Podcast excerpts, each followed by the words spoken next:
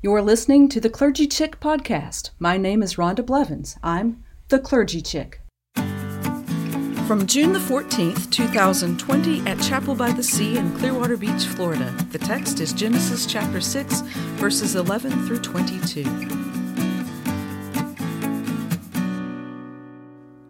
Now the earth was corrupt in God's sight, and the earth was filled with violence. And God saw that the earth was corrupt, for all flesh had corrupted its ways upon the earth. And God said to Noah, I have determined to make an end of all flesh, for the earth is filled with violence because of them. Now I am going to destroy them along with the earth. Make yourself an ark of cypress wood. Make rooms in the ark and cover it inside and out with pitch. And this is how you are to make it the length of the ark 300 cubits, its width 50 cubits, and its height 30 cubits. Make a roof for the ark and finish it to a cubit above, and put the door of the ark in its side. Make it with lower, second, and third decks. For my part, I'm going to bring a flood of waters on the earth to destroy from under heaven all flesh which is in the breath of life. Everything that is on the earth shall die. But I will establish my covenant with you, and you shall come into the ark, you and your sons, your wife, and your sons' wives with you.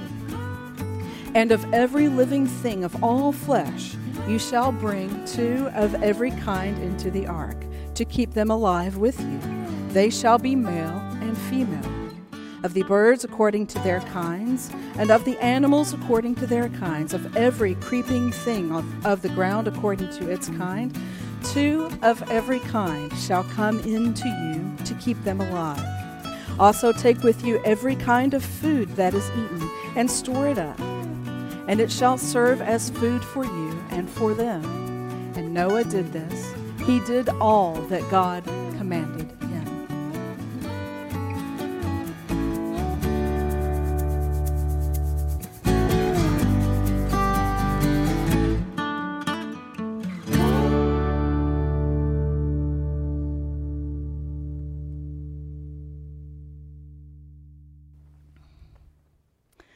Now, see if you know this little song. The Lord told Noah to build him an arky, arky. Lord told Noah to build him an arky, arky. Make it out of gopher barky, barky children of the Lord. Do you know that song, that little children's song? We love to tell children this story of Noah. We paint our nurseries with a big boat and, and all kinds of colorful animals, elephants and giraffes and lions, and, and we tell our children this story. Of, and I could sing the rest of the song. You want me to sing? Okay, you don't want me to sing the rest of the song, but, but the animals, they, they come in by twosies, twosies. The sun came out and it dried up the landy, landy. Um, and then I will sing the end for you. It goes like this Well, this is the end of the end of my songy, songy. This my story, story, this is the end of the end of my story, story. Everything is hunky dory, dory, children of the Lord. But I have a question for you. Is everything hunky dory, dory? See, I don't, I don't think so. Even in this story itself, there are lots of problems. This week, I kind of wrestled with, of the many problems with and in this story, which one am I going to focus on? So I'm going to name at least three for you. I'm going to start with the problem with this story. You see, this story depicts a God that let's just name it for what it is. The story as God is, depicts God in this story as kind of a a genocidal God. And this is kind of a primitive way to think about God. And, and I want you to know this about the Bible. The Bible has many authors and an evolving view of the nature of God. The author of this story imagine God as a genocidal God. And, and if you go through the Bible, you find Jesus later on kind of correcting that kind of toxic theology. So I've got a real problem with this story and the nature of God depicted in it. So that's the first problem. Then the second problem is in the story itself, and it's named in the first verse that I read to you. The world was filled with corruption and with violence, and that's a real problem. I'm glad we don't have corruption and violence anymore. Okay, maybe we have corruption and violence. So that's the second problem. I could have gone into a whole sermon about corruption and violence. I'm not going to do that. There's a third problem in this story, and the problem is the flood. And admittedly, this is the fun part of the story. This is the stuff that children's songs and, and, and, and, and movies can be made of. You, you can almost hear the movie trailer now. The earth is about to die at the hand of an angry God, and one man steps in to rescue it. Enter Noah with his staff. You can kind of see his long flowing beard and a monkey on his shoulder, and there's a, a subdued lion sitting by him. He's scratching the lion by, behind the ear. Stuff movies are made of this flood. And we know this story. This is you learned this from the time you were just a wee child about Noah and the ark. But the power in this story, in my estimation, is not that it happened, but that it happens. You see, the earth is still filled with corruption and with violence, right? And people today are drowning. If not literally, then certainly figuratively. And have you ever felt like you were going to drown? Several years ago, many years ago, I, I, was rafting with some friends on the New River in West Virginia. Now, this New River, it's a gorgeous river. I bet Ron Neal knows this river. The New River, it's beautiful, majestic river in the middle of the West Virginia mountains. It's flowing rapidly in places, and it's cold. It's the coldest water on the planet. I've got to tell you, this is some cold water. But my friends and I were rafting. We had a guide on this big raft, and, and, and we're exhilarated with the cold water splashing up on us and, and going through the rapids. You know, it's a bit of a thrill, this white water rafting. But eventually, we come to a place in the river that's deep and slow. And the guide tells us, hey, this is a great time. You can get out of the raft, you can float along with it. It's, it's really fun. And so I thought that sounded like like great fun. So I got out of the raft and I was in the water and I was floating alongside the raft. And I'm not sure exactly what happened, but for some reason, I don't know why, I can't remember, for some reason, I didn't get back into the raft before the next set of rapids came. And so I found myself, the raft actually was kind of, uh, the water was pushing it up, kind of lodged into this big rock in the middle of the river. And guess where I was? I was underneath the raft.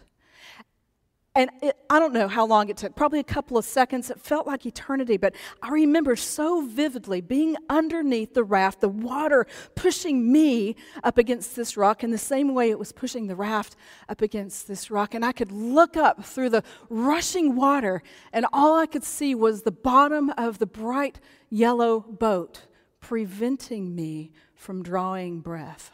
I couldn't breathe. It was terrifying. Now, spoiler alert, I didn't drown. You maybe figured that out already, but I know the fear of thinking you're about to drown. And people today are, are drowning, if not literally, then figuratively. But this, this isn't anything new. Every generation finds itself drowning in some form or fashion. In fact, I think back through my own family history. My great grandparents suffered through World War I, as well as through the Spanish flu in 1918.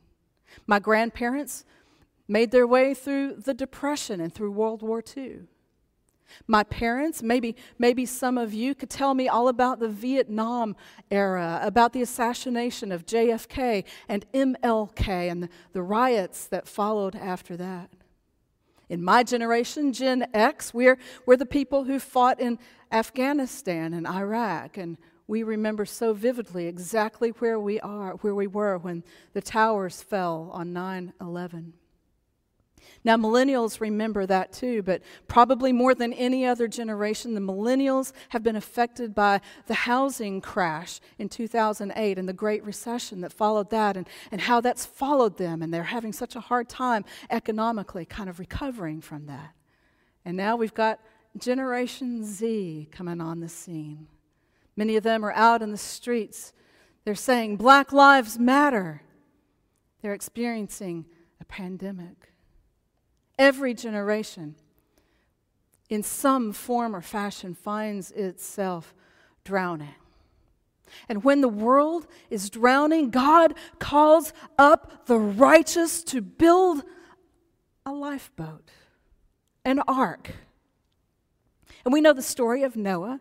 It was an ark, right? The animals came in by twosies, twosies. They were 40 days and 40 nights with the rains pouring down and then, like I mentioned at the beginning of the service, we think of it lasting only 40 days, but, but Noah and his family and all the animals, they were on that ark, the Bible tells us, for a year. It was a year before the waters receded enough for Noah and his family to step out onto dry land.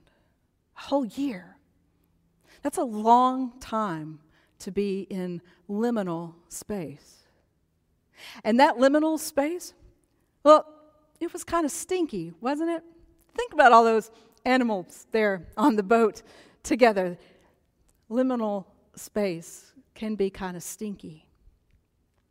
And this liminal space we find ourselves in in this year of our Lord 2020, between what was and what is yet to come, this liminal space, if you're like me, it, it's a little bit, it's a little bit stinky, isn't it? We, we wouldn't prefer life to be this disruptive. We wouldn't prefer the upheaval. We wouldn't prefer a pandemic or, or for people to be uh, rioting. We, we wouldn't prefer to have people on the streets having to protest for their rights. We wouldn't prefer that at all. It's a little bit stinky. We find ourselves between the end of what was and the beginning of whatever next. The world is drowning, and God is calling people of faith to rise up and build a lifeboat. But we have an advantage over Noah. See, it's not a technological advantage. It's not a skill in architecture or nautical or, or, or, or you know, a technological advantage that we have over Noah. Our advantage over Noah is that we, we have each other. Noah was all alone. People thought him a lunatic as he was building this massive boat, this ark, but we we know. We're aware that the world is drowning. We have each other to build a lifeboat for humanity.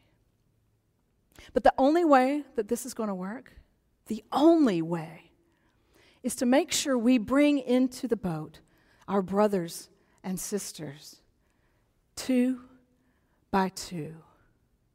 And it's going to look a little different. We're not bringing in all the species of the world. We're just, we're just bringing in each other, our, our human family, our brothers and our sisters, two by two, male and female, yes, but also gay and straight, Christian and Muslim, citizen and immigrant, Republican and Democrat. And especially right now, white and black. Two by two into this lifeboat that we are being called to build together. See, the people on the streets, they're protesting the past 400 years of racial injustice in our nation. 400 years of it. 400 years of drowning in racial inequality. And we want to think, well, if you're maybe white like me, we want to think it was over with the maybe civil rights or maybe when slavery ended. It, it's never quite been over. The racial inequities continue. It was slavery at one time, then, then Jim Crow, and then redlining, and now it's police brutality and mass incarceration. It, we need to build a boat so that people aren't drowning in injustice and inequity. This past week, I think it was Thursday, I believe. looked out of my window and there was this huge rainbow, beautiful, big rainbow. I could, I could see, when we stepped out into the driveway, I could see the beginning and the end of the rainbow. This beautiful rainbow, the sign that God gave to Noah that God would never send a flood to destroy the earth again. And there it was, as I'm preparing this message for this week. There's this beautiful rainbow. And I looked a little closer, and what do you know? It was a double rainbow. Haven't seen one of those in a long, long time. One of the rainbows was bright and vivid, but the other, the other rainbow was, was just there. You kind of had to look kind of hard to see the, the second rainbow, but there it was with all the same colors of the big rainbow the, the red and orange and yellow and green and blue and indigo and violet. There was that second rainbow, just as if it was kind of trying to say, I just, I just want a place in the sky. I just, I just want to shine too. Let me shine. And isn't that what we all want? A place to shine, a little corner of a boat to keep from drowning in all of the things that life can throw at us. Just a, just a little place on, on the boat. Just a little place. It's what we all want.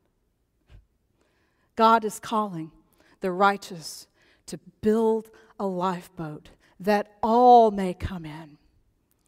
And when we find that dry land, we can come out hand in hand, two by two, male and female, gay and straight, Christian and Muslim, citizen and immigrant, Republican and Democrat, white and black, two by two. That's the boat we are to build, friends. I know we can do it. I know we can build a boat that works for all people. I know we can create a system where all people can have just a little place to shine in a little corner of the boat. I hope you'll join me in trying to do our part in building that boat for humanity.